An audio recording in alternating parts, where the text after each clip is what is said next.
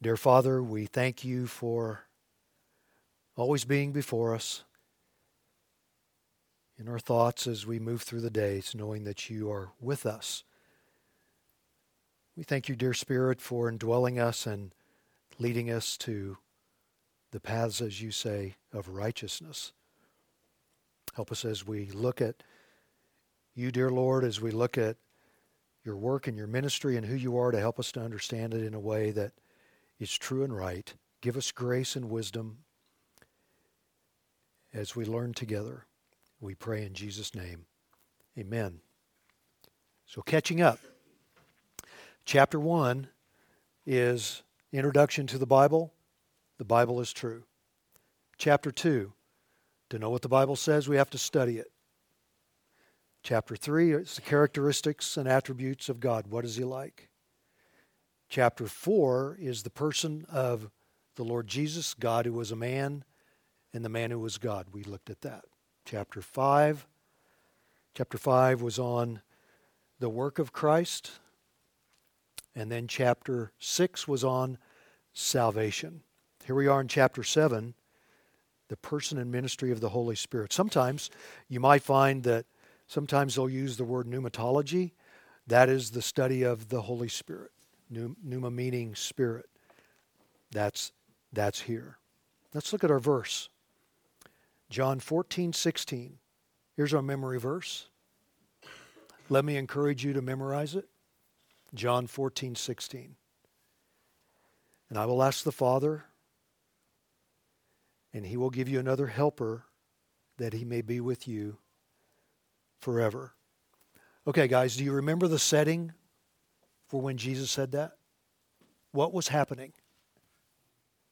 Night of his betrayal. Judas had already left, and now he's talking to the eleven remaining. And he starts chapter fourteen with this. Let not your hearts be troubled, because everything that they knew and had was because of him. And he said, let not your hearts be troubled. And we see here in verse sixteen, this is the first of several verses on the Holy Spirit in Jesus' upper room discourse. This is the first of him speaking of the Holy Spirit. So the Holy Spirit is going to be the counselor. He's going to be the helper.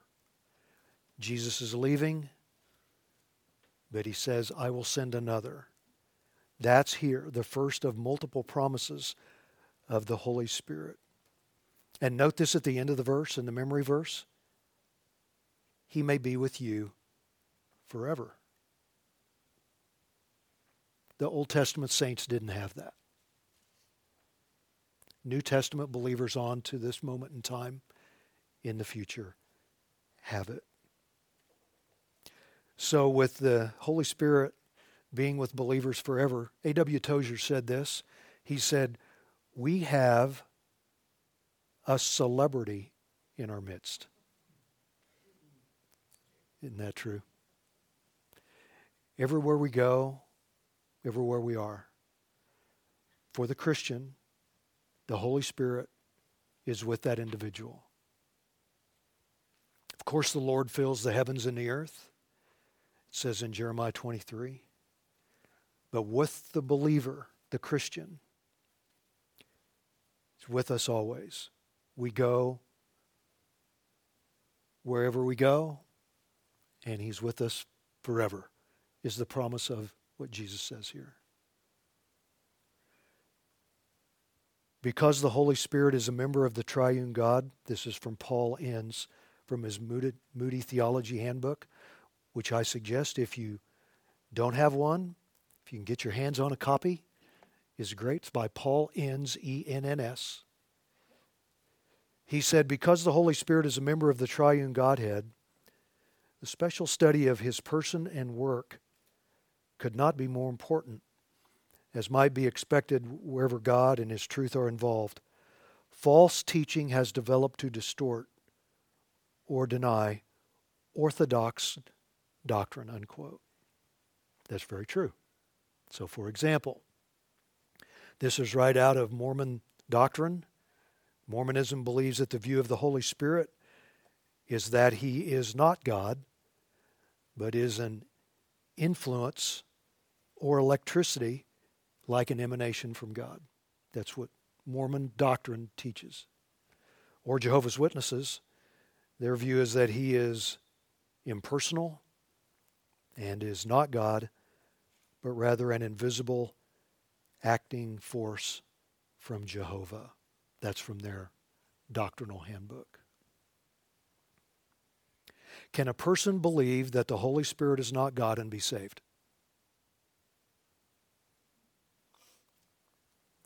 No, when faced with the truth of learning Holy Spirit doctrine or teaching, maybe not having heard it before.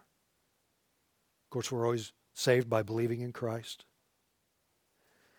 and that he's Lord and rose from the dead. When confronted with other truth and doctrine, that he is a person, as we'll go into more detail here, the Bible teaches us that we have to believe that he is who he is. Hebrews, Hebrews eleven. So when we come across truth we've never heard before, the question always goes back to chapter one and two. All scripture is given by God, it's true. Anytime we're confronted with truth that we haven't heard before, we always want to compare what's being said to what the Bible says to see if it's so, just like the Bereans in Acts seventeen. For confirmation of what's being said or correction. And so as we're going to look here in a little bit, the Holy Spirit is not an influence. The Holy Spirit is not a she or an it. And there are people who believe those things. So let's, let's see what the Bible says. This will be in your notes. The Holy Spirit is God. The Bible identifies him as one of three persons existing as one God. That is God the Father, God the Son, and God the Holy Spirit. We will study who the Holy Spirit is and his presence and ministry in the believer's life. Let's look at Roman numeral one. The Holy Spirit is a person, a key truth to understand. So he's recognized as a person. Personal pronouns like he or him are used to refer to the Holy Spirit rather than it. How many number of times of he or him are used in John fourteen seventeen to refer to the Holy Spirit? That the Spirit of truth, whom the world cannot receive because it does not see him or know him, but you know him because he abides with you and will be in you. How many times? Four times? Just in one verse. That's important because not only is he a person, let's reverse that. A person can't talk to, rely on, be convicted by, taught by, encouraged by, an it. It's always a person. And so the Holy Spirit possesses and exhibits the attributes of a person. And any denial of that is inaccurate. It's inaccurate because the Bible teaches who he is. So that's he's recognized as a person. I know we're in a Bible teaching church. These things are common.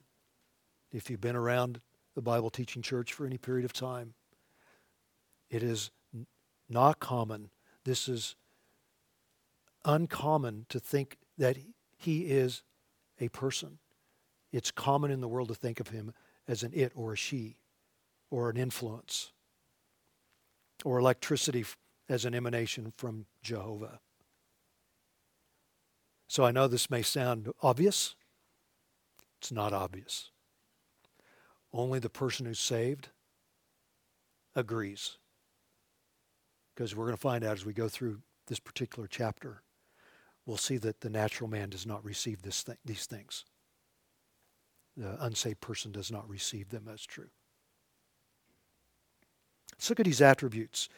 There's a lot of reading to do tonight, so I think what I'd like to do, if we can, and if you don't want to read, just tell the person next to you. And, but what we want to go through here and read these. We'll start over here with, with Eric, kind of work our way back to T J, work our way back to Emily, back to Dwayne over there, pass over here to Mark, work our way around the back, over to Kathy, come around in here, back to Michael and Grant. Just kind of work our way around, okay?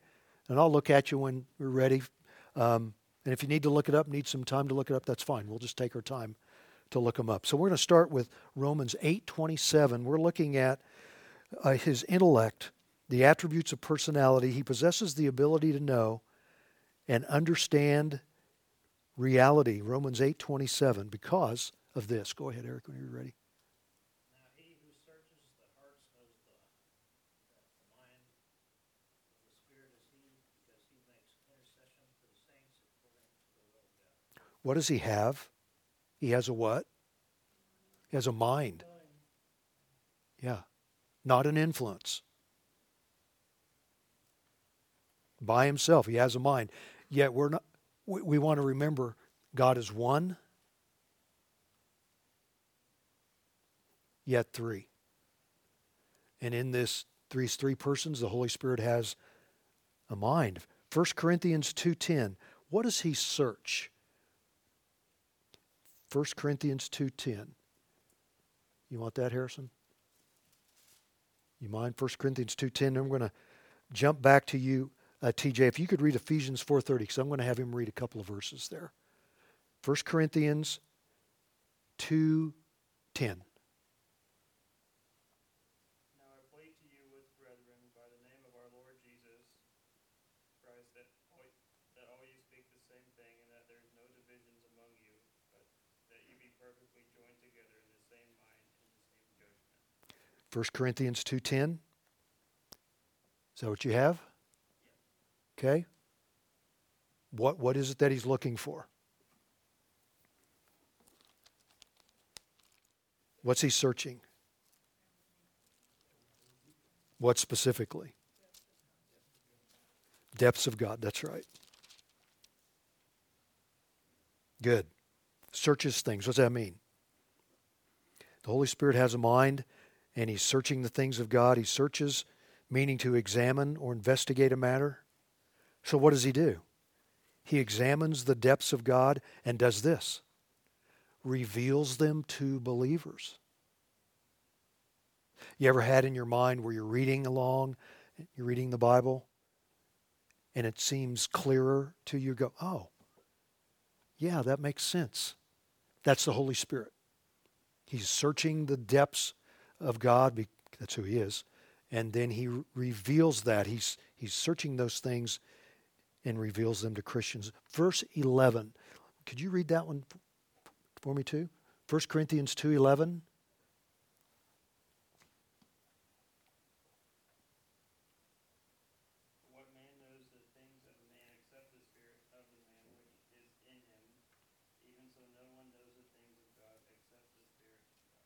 The Holy Spirit knows what? The things of God. He knows the things of God. No human being has an awareness or knowledge of the thoughts of God. Nobody does. But the Holy Spirit understands the mind of God. Why? Because he has the mind of God. That's the idea. And if we were to drop down to verse fourteen, First Corinthians two, the natural man does not receive the things of the Spirit of God, what? They're foolishness to him. So if you ever talk to somebody who's a non-Christian and they they disagree with you and they say, that's not right, or that's your opinion, or I don't agree with that,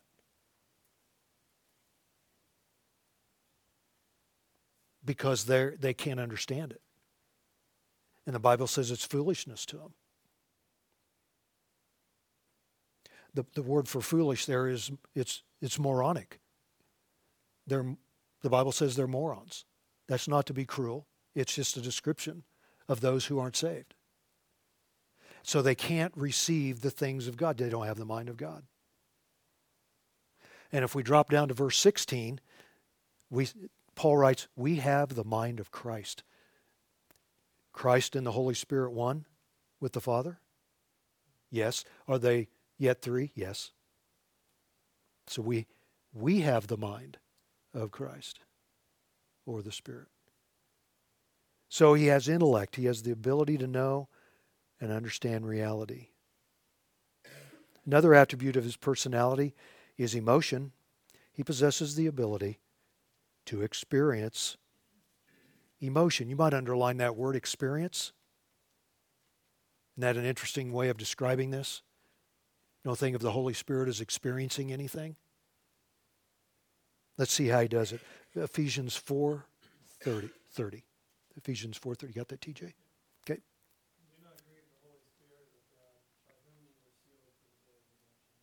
What's the emotion that was just described? Grieve. Okay.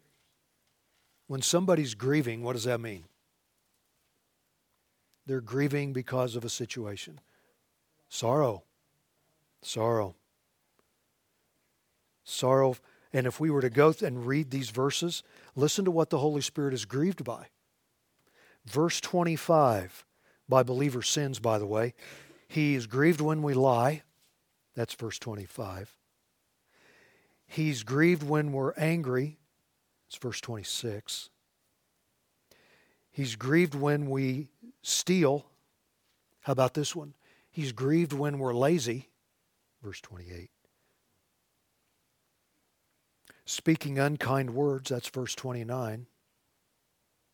So we sin when we do these things, we cause him to be sorrowful. So can an influence be grieved? Of course not. It's a person. He shows feelings. There are other descriptions or references which are given only to a person as the Spirit is. He's grieved when he's not obeyed, is resisted, blasphemed, that's Matthew twelve, and insulted, Hebrews ten twenty-nine.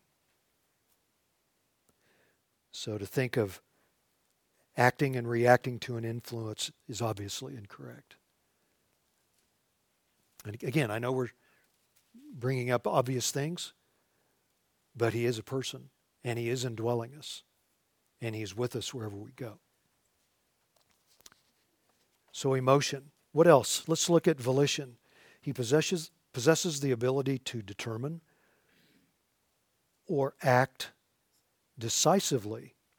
Listen to the decision or judgment in which the Holy Spirit demonstrates his attribute of volition. That's First Corinthians twelve, seven and eleven.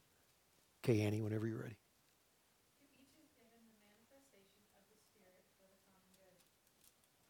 And then verse eleven. All these are empowered by one and the same Spirit, who apportions to each one individually as he wills. Coming up in a future study in our workbook, we're going to look at spiritual gifts.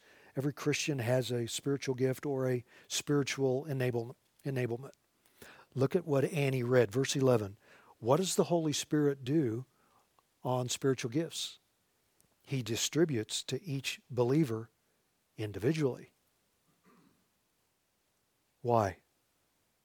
For the edification of the church, to build up the body. God has an accomplishment and decree in the world. Remember from last week his decree? From eternity past, he fixed things in the future for his glory, and he's working towards that end, orchestrating all those events included in that are believers in the world to use their spiritual gifts either to build up the body or those who are in the working world or in the neighborhood to tell people about the Lord. And it's an enablement. One's called evangelism. One is called edifying. Evangelism, unbelievers. Edifying, believers. The Holy Spirit individually sought you out and gave you a spiritual gift or gifts. We'll do a spiritual gifts No, inventory. I don't like calling it a test because it's not really a test because there are no wrong answers. But it will give us and give you uh, an idea of what your spiritual gift is or are. Holy Spirit gave you that or those.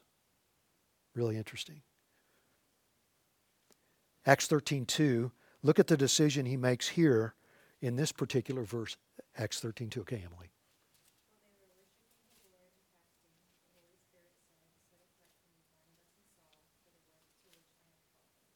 What's the word we're looking for there? Right at the end of the verse. What does he do? Calls. He calls us. The Holy Spirit calls people for the work he intends.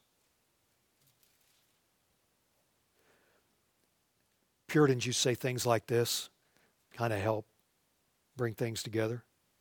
Speaking of calling, as he called people here in Acts thirteen, there is not a better evangelist in the world than the Holy Spirit. Yeah, their way of condensing truths, because he, he calls people, he summons people. We went through that in our study in Salvation in chapter six. He's the one who calls. Okay, so there you go.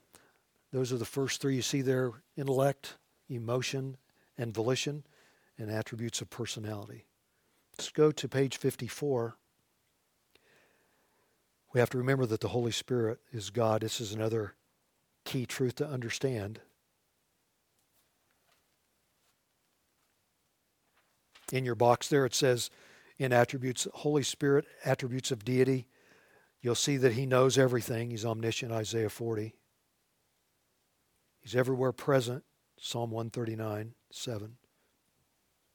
He's always been, no beginning or end, Hebrews nine fourteen. And he's true, has integrity, First John five, seven. I have for you here some additional titles of attributes for the Holy Spirit. It's not in your notes, so you're welcome to have a copy. There's a whole list. I think you might find reading in time, and there's scripture references, so you can kind of see what's here. Um, so I'm just going to leave it, pass, take one if you want one, pass them around if you want. There you go, Grant. We're not going to go through those just because of time, but that's just for you. Okay. Statements of deity. So we see he's God himself. Let's look at particular statements in Second Corinthians three seventeen. We're going to jump back. Dwayne, you want to take that one? Second Corinthians three seventeen.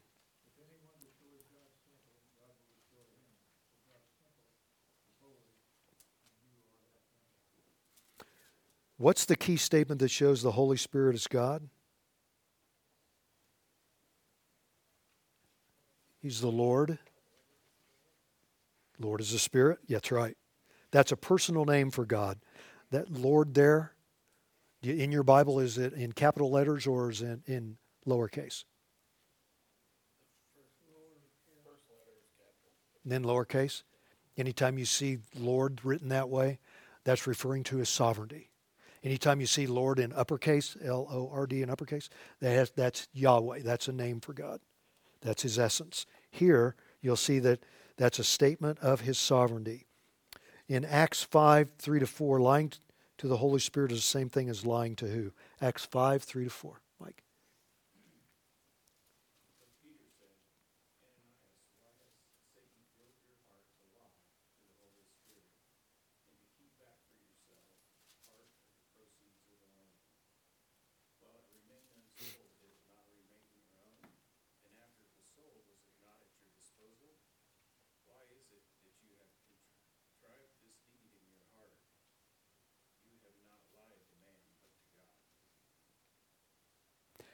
Lying to the Holy Spirit is the same thing as lying to God. Same thing. And that's the point, is they're driving home the point of the statements of deity. F D Bruner said this: what the Spirit does is exactly what the Spirit does. The Spirit's work is not an additional or special work beyond the Lord's. The Spirit is the Lord at work. You ever sometimes think of the Spirit being lesser? Or sometimes don't even think about the Spirit. Or sometimes don't even pray to the Spirit. Is it okay to pray to the Spirit? Of course, because He's God. And part of the work of the Spirit is to turn attention away from Himself and to the Lord Jesus. That's His work. That's why He's known as the silent shepherd. He shepherds the believer by leading us in truth, bearing witness with us to understand the truth and comprehend it, all the while turning our attention to the Son. But He's still Lord, and He's still at work doing what He does. And that's the point here. So the Holy Spirit is God. Let's look at the work of the Spirit. Roman numeral three. That's Psalm one oh four, verse thirty. We're looking at the Holy Spirit is active in something here. Let's see what the psalmist says in Psalm one oh four, verse thirty. Whenever you, thirty? one oh four, thirty.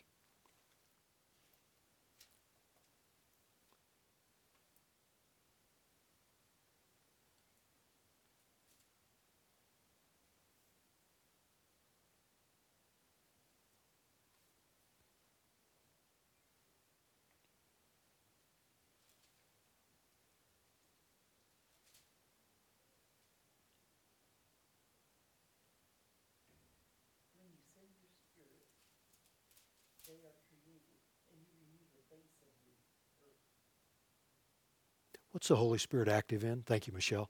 What's creation? Of course. That's the first major work of the Holy Spirit in Genesis one, one to two. The work of divine creation. Number B, letter B, Second Peter one, twenty to twenty-one.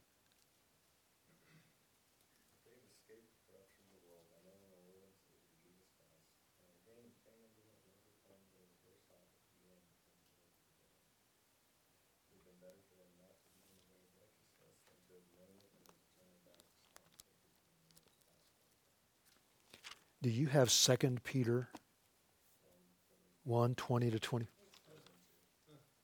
Second Peter one, there you go. Sure, thanks.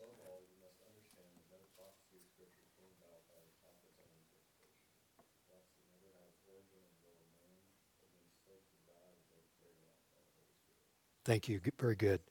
The Holy Spirit, of course, is active in, which is? Of, of Bible, of Scripture. He's active in the writing of Scripture or work of Scripture. That was our first chapter, chapter one. All Scripture is given by, by God. God breathed, the Holy Spirit. Second Peter one, which, which he read. God breathed, he inspired. Remember, writers were not inspired. The, the Bible writers were not inspired. The writings of the Bible are inspired. Okay? But they wrote according to their vocabulary and their understanding as he read, moved along by the Spirit. Yeah, how do we understand that one? And you can see why that there is people who don't believe that the Bible is true, that they're written by um, men who are in error, and they're just written by men. The Bible was written by men, superintended by the Spirit. Just like Jesus is God and man. How do we understand that? Because he's not fifty-fifty. fifty percent this, fifty percent that. He's, he's God and man in one being. Thus is the writings of Scripture. The Bible teaches us that he, he moved them along as he got, he breathed, he breathed in them like a ship moving on the water, like wind in a sail moves them along. And the Holy Spirit was active in that. That's what the Bible teaches. Hard to understand, but that's what it teaches. We take it by faith. because it's true. Because didn't we just learn in one of his attributes that he's true? Yeah. This is not in your notes, but I want to give you this. I, I thought you might find it interesting that a third major event credited to the Holy Spirit is the birth of Jesus, or the work of begetting Christ from Luke one, thirty-four and thirty-five. He overshadowed Mary, and it was because of him that he was born. Let me read this to you from my notes. I hope helps. See if some of it rings true, or maybe answer some questions you may have had. The Holy Spirit's involvement in generating Christ is from Matthew one twenty, which says the overshadowing of Mary by the Holy Spirit assured a sinless humanity of Christ. Christ in his deity is eternal, but the Holy Spirit begot the sinless human nature of Christ. Louis Berry Schaefer, in his writings of systematic theology, said this, quote, "He brought the humanity of Christ into being. It is too often assumed that Mary, the mother of Christ, contributed his humanity and that the Holy Spirit contributed his deity. But a moment's reflection would disclose that the deity of Christ was his own from all eternity, and therefore was not originated at the time of his birth. He became incarnate when his eternal person took on the human form. The Spirit caused the humanity of Christ to originate, and that is his act of generate, generation," unquote. How does that work? Mary's the mother. Jesus is in her womb. He's from the lineage of Joseph and Mary. How could her corrupted genetics not affect him? The Bible teaches us his humanity began by the power of the Holy Spirit as he overshadowed her. Thus, he got the perfect human nature, not from Mary. Why is that important? Because that's not what the Catholic Church teaches. They teach Mary is sinless. Therefore, she can give birth to the Messiah. But the Bible shows us time and again the power of the Spirit through major events, and we just went through three of them: creation, writing of scriptures, and the overshadowing of the Lord. Back to your notes. The Holy Spirit also bears witness of Christ. We touched on that just for a little bit. And you'll see in the New Testament that he attests that Jesus is the Christ. John fifteen twenty-six. Those who believe in Jesus, by the way, that he is the Christ are saved. The Holy Spirit attests to that. We did not come up with that on our own.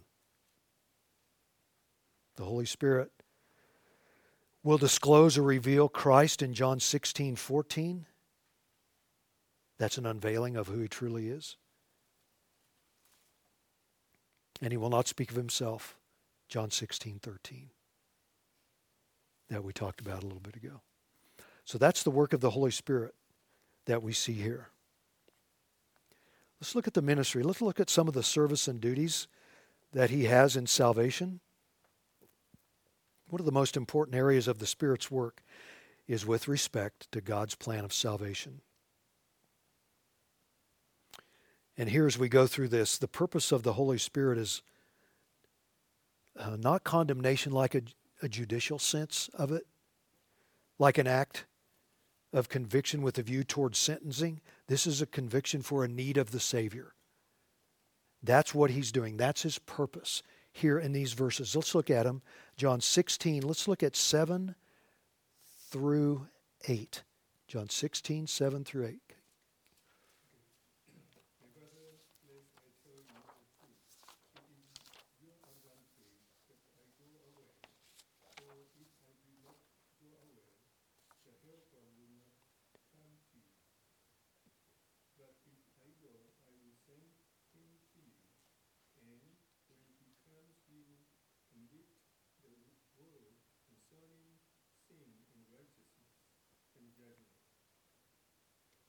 Who does he convict the world with? Sin, righteousness, and judgment. We talked about that last week in our chapter in salvation when we talked about that. The influence of the Holy Spirit in an unbeliever who will lead that person is he's guilty, God is just, and sentencing is coming, and they deserve judgment. That's basically what the Holy Spirit does in sin, righteousness, and judgment. He convicts the world of this one basic sin that everybody's guilty of. What is it? What does the Holy Spirit do when He convicts the world of sin? What's that one basic sin? Unbelief. Unbelief. No matter what background people have, from idolaters to thieves, homosexuals, adulterers, fornicators, all can be cleansed, including unbelief. But that is the main sin, and He convicts the world of that. That's His ministry. That's His duties. That's His service. By whom are sinners born into God's kingdom? That's John three, five through eight. Mark, where do you? Jesus answered, "Truly, truly, I say to you, unless one is born of water and the Spirit, he cannot enter into the kingdom of God. That which is born of the flesh is flesh, and that which is born of the Spirit is spirit. Do not be amazed that I said to you, you must be born again. The wind blows where it wishes, and you hear the sound of it, but you do not know where it comes from and where it's going. So is everyone who is born of the Spirit." Good. By whom are sinners born? Into God's kingdom? The Spirit. Water here is a spiritual washing of the soul, cleansing, tying into Ezekiel thirty-six. It's a cleansing of the soul. And the Spirit is the one who accomplishes it. Through what? The gospel. He does it through the means of the truth. Doesn't He? And what Mark read is so rich. Because He uses, the Lord does to Nicodemus, of the wind. The wind can't be controlled. It's like a tornado. Sometimes those E three, E four, E five tornadoes have winds up to two hundred fifty miles an hour. A hurricane has a sustained wind when it's designated as a hurricane, when it's sustained at basically seventy to seventy-five miles an hour. And they can go on from there as they move up. What's the point? You can't control it. We can't control it. And that's what the Lord is saying. It blows where it wishes. It acts with complete independence, the wind does. Nobody can tell the wind where to go. Well, they can, but it won't do anything. But we know it's there. Why? We can see its results. We can see what it does. We can see what the wind does from a tornado or a windstorm or a hurricane. It leaves devastation. You can, we can see it.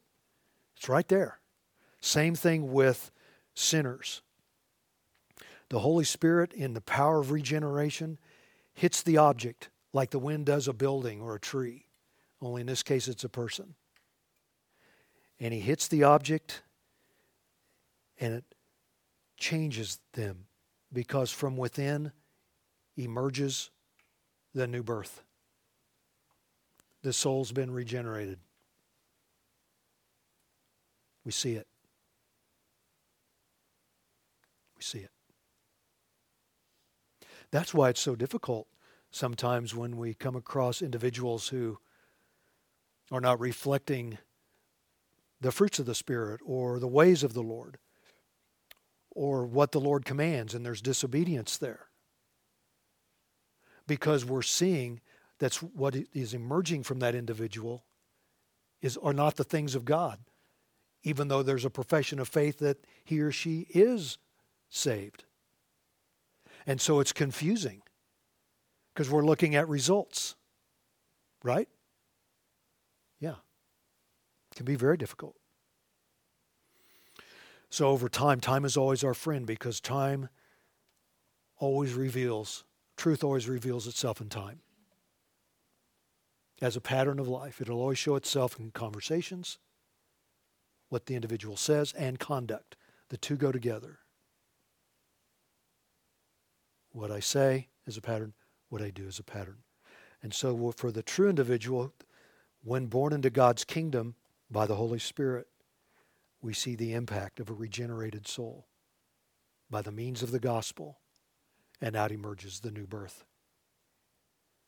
and the new person. That's the ministry of the Holy Spirit. Go to page fifty-five. We're going to continue there. What work does the Spirit do when a person is, is saved? We touched on it, but let's look at it in detail. Titus three, five, and six. He saved us not because of the works done by us in righteousness, but according to His own mercy, by the washing of regeneration and renewal of the Holy Spirit, whom He poured out among us richly through Jesus Christ our Savior.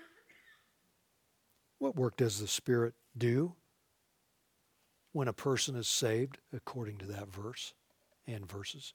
What does He do? What does He do? He renew. Good. He renews us and washes us with the new birth. Regeneration. That's the passive work of God in the soul. We don't feel it. We don't feel the regenerating work. Right? But we see the active side of the regenerating work. Conversion. Faith. Repentance. We see that. But the Holy Spirit comes in and He renews a dead soul, makes it new from within. That spirit is made alive and given a new nature. New nature. What does the Spirit do when a person is saved from this verse? First Corinthians twelve, thirteen.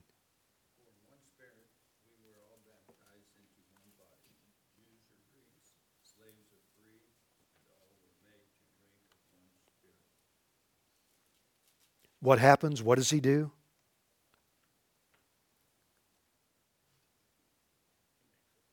Makes us one with the body.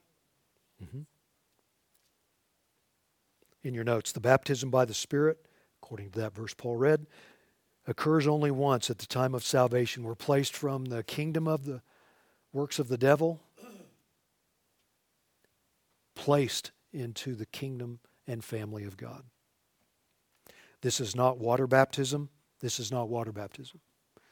This is an identification from the movement of the Holy Spirit from one kingdom to the new kingdom, to God's kingdom.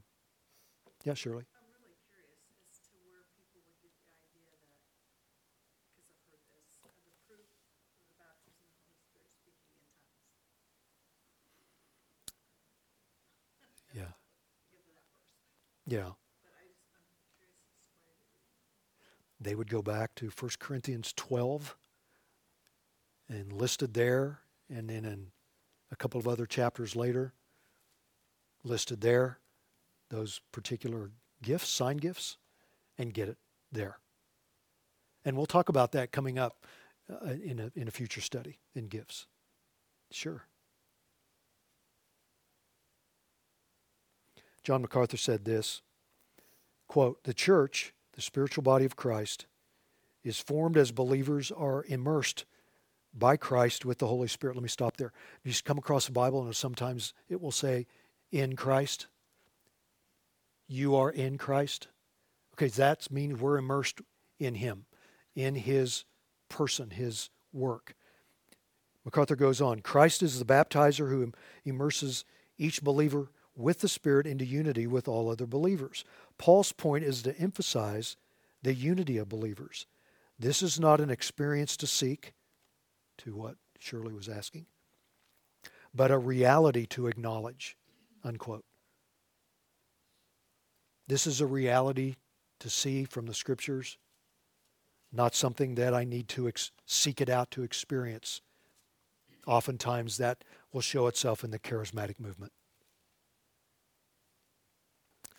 Okay. How does the Holy Spirit guarantee a believer's salvation? That's Ephesians one, thirteen to fourteen. In him you also, when you heard the word of truth, the gospel of your salvation, and believed in him, were sealed with the promised Holy Spirit, with the guarantee of our inheritance until we acquire possession of it, to the praise of his glory. That whole section there is wonderful. Verse three through the, verse fourteen is actually one sentence. They just put them in separate verses for us. What does the Holy Spirit guarantee a believer's salvation? How does he do it? He seals us. What else does he do? He guarantees our inheritance. It's like putting earnest money down on a house before we buy it. I want that house. Here's my earnest money to show I'm going to buy that house. So he seals us and we're secure. For a purpose. What's the purpose? Heaven.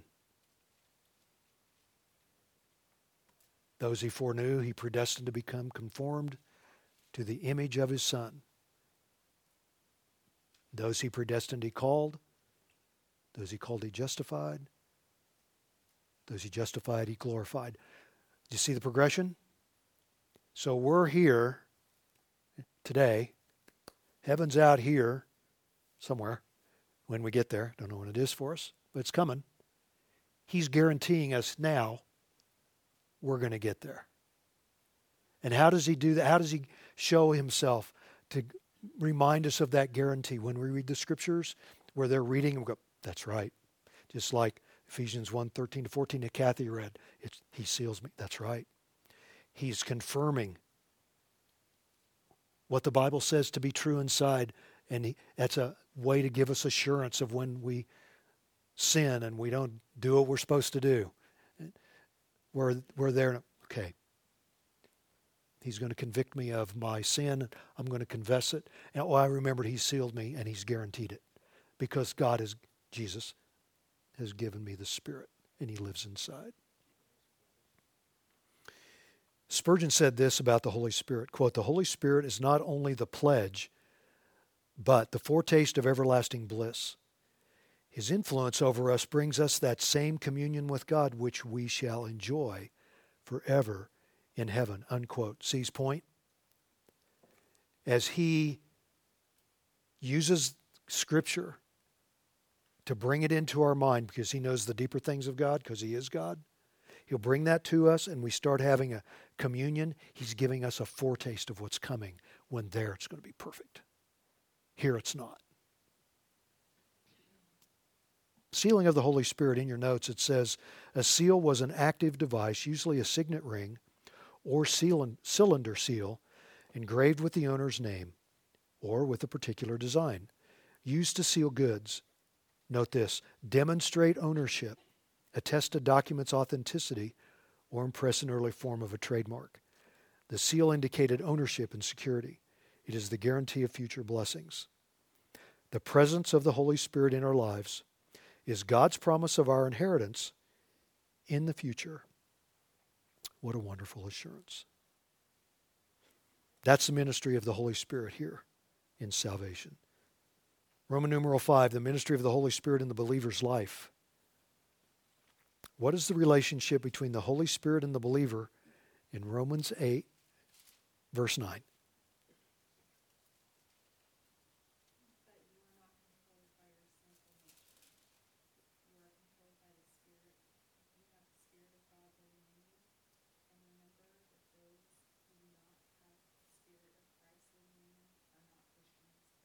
Wow. Can it be any clearer? People who are not saved don't have the Spirit. They're not saved. So here's what's the relationship between the Spirit and believer. He lives in us, abides in us, indwells us.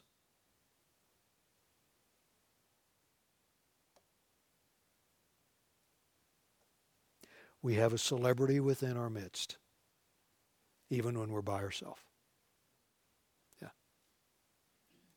Is it possible to be a Christian and not be indwelled by the Holy Spirit? It's no. No. So when again, when we talk to people about the Lord and talk to them about salvation, and you're pretty certain that they're not saved and there's rebellion and rejection and resistance. And they say no. It's because they're responding to their nature. We shouldn't be surprised by that. And not take it personally, even though it feels personal sometimes. But that doesn't mean that we don't give them the gospel. And say, can we, can we talk about it a little bit? Do you mind if we talk about it a little bit? You know, do you mind if we discuss it a little bit? Would you be willing to do that? Because I don't want you to feel like I'm going to shove this down your throat. But I'd be glad to talk to you about it. I think most of the time, you and I will find most people will say yes. Most of the time, not all the time. Because basically people are uncertain, fearful, and have doubts. And don't want to be exposed to that. And don't want to be told they're wrong. Who wants to be told they're wrong? I know I didn't. Oh, and I still don't. So, it's no different. Point is, unbelievers do not have the indwelling Holy Spirit. What is another ministry of the Holy Spirit in the life of the believer? In First Corinthians two, twelve, thirteen, Bill, that's yours. Now we have received not the spirit of the world, but the Spirit who is from God, so that we may know the things freely given to us by God, which things we also speak, not in words taught by human wisdom, but words taught by the Spirit, combining spiritual thoughts with spiritual words. What is the ministry in the life of the believer? What does he do? He gives knowledge. He gives us to know the things of God. He teaches us. Martin Luther said, proper understanding of the Scriptures comes only through the Holy Spirit. Thomas Manton said, God's mind is revealed in Scripture, but we can see nothing without the spectacles of the Holy Spirit. A W Tozer said, the gospel is light, but only the Spirit can give sight. So again, I, I read those to you to remind you as you read the Bible or hear the truth, and you're there, that's really good. That, I, that's right. Or hear error. That's not, that's not right. Uh, I don't know where they came up with that. I need to find out what that is. That's the Holy Spirit helping you and me to give sight and discernment. Sight and discernment. That's what he does. Page fifty-six. We've already read Ephesians four thirty. We can look at it again. What exhortation is given to all believers in regard to the Spirit? Ephesians four thirty.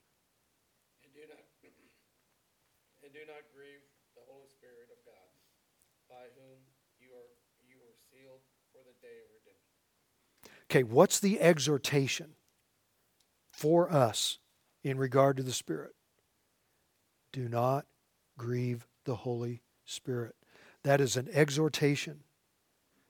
That is an encouragement and a command to not grieve Him.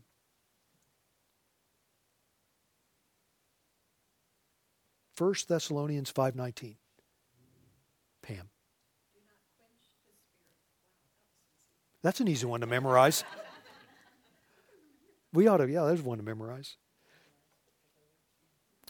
Notice the difference between the verse that Jack read and what Pam read. Grieve and what? Quench. Grieve pertains to sorrow.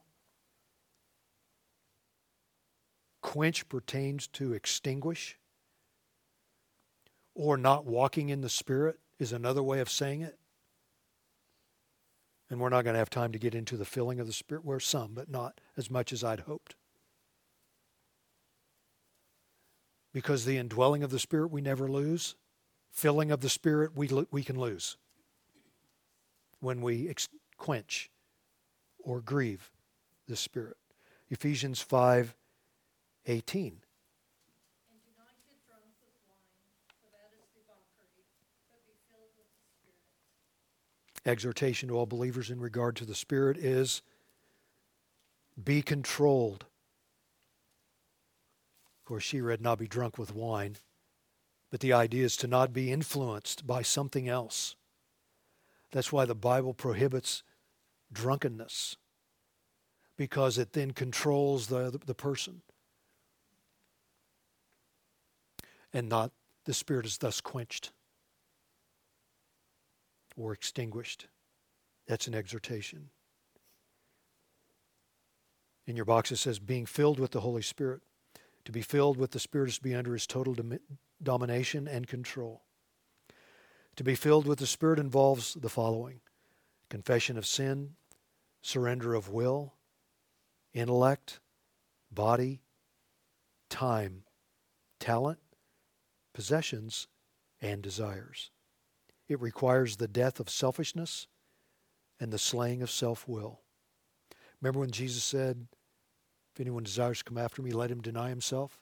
Here's what we all have had a hard time denying, still do. Will, intellect, time, and desires. We don't want to surrender that. We want our own way. Our desires fulfilled. So when he says deny yourself, I know that was in a, in a context of salvation, which let those go, come to me, but that's not true for the believer. And being filled with the Spirit is when we yield to Him and not to ourselves. Last one, to be filled with God's Spirit is to be filled with His Word. And as we are filled with God's Word, it controls our thinking and action. Proverbs twenty-three seven, as a man thinks, so is he. As we think, that's what we do. What's on our mind, that'll come out, either in actions or in words. How does a Christian keep from sinning? This may be the verse on the Christian walk, right here. Yeah, mm-hmm, it is. Yeah, it is, Jack. Uh, Victoria, you got that? Galatians five sixteen? Okay.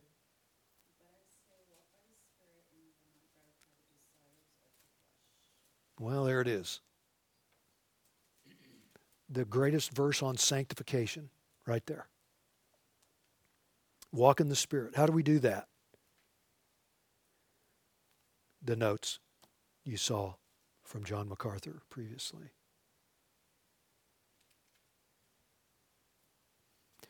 We have to know what the Bible says. We listen to what the, the Bible says or what we see. And we yield to it. We yield. That's walking in the Spirit. When a believer is filled with the Holy Spirit, he, that's a believer, will exhibit the fruit of the Spirit. Let's look at our last couple of verses here. Galatians five twenty-two and twenty-three. Aaron, those are yours. The fruit of the Spirit is love, joy, peace, patience, kindness, goodness, faithfulness, gentleness, self-control. Against such things there is no law. Okay. How do we know when we're filled with the Spirit? We'll exhibit the following: love. There's a compassion and devotion there. Joy. Pattern of life. There's a happiness there. There's peace or calmness there. There's patience. Want to know if we're walking in the flesh? Very simple. Impatience. When we're impatient, we're walking in the flesh. The Bible teaches the Spirit exhibits himself in endurance and patience. There's a kindness there, or tenderness. There's a goodness there, which would be excellence, or something that's right. There's just something good about the individual. Why? The Holy Spirit is showing itself from the inside and it's coming out. There's a faithfulness there. There's loyalty. Loyalty to God. Loyalty to the truth. Loyalty to the ways of the Lord. Loyalty to what the Bible says. There's gentleness. Kind of a meekness. And there's self-control. A person has a rule over his spirit. The person has, by the power of the Spirit, subdued his spirit. It's not out of control. That's how we know when we're filled with the Spirit. Those things show itself as a pattern of life. Then it says, are you exhibiting those qualities in your own life? If only we can answer that for ourselves, or someone who knows us well enough to maybe answer that for us. In Roman numeral six, that's the application of First Corinthians six, nineteen to twenty. And then you can fill in the blanks as it ends the chapter in the workbook.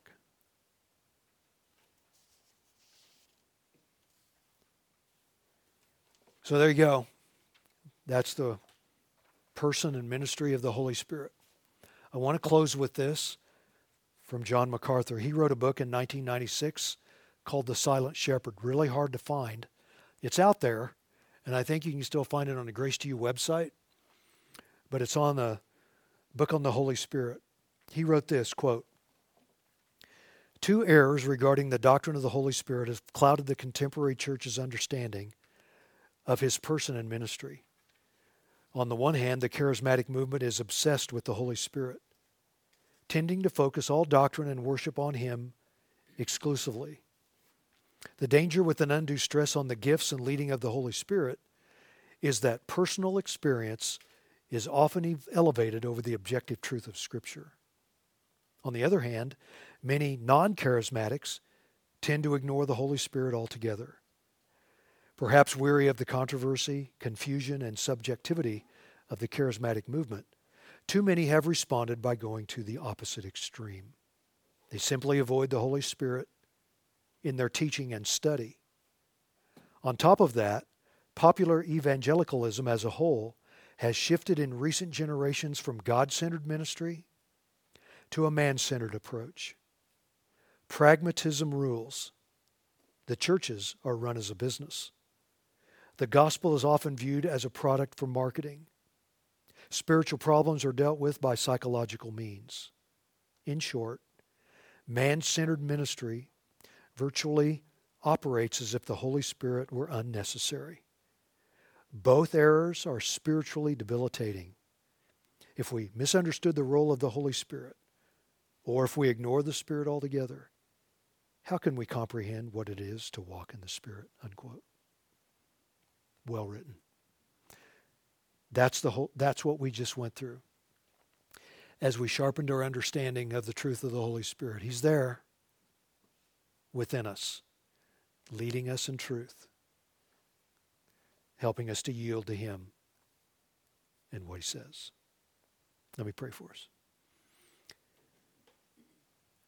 Dear Father and Lord Jesus, thank you for sending your Spirit.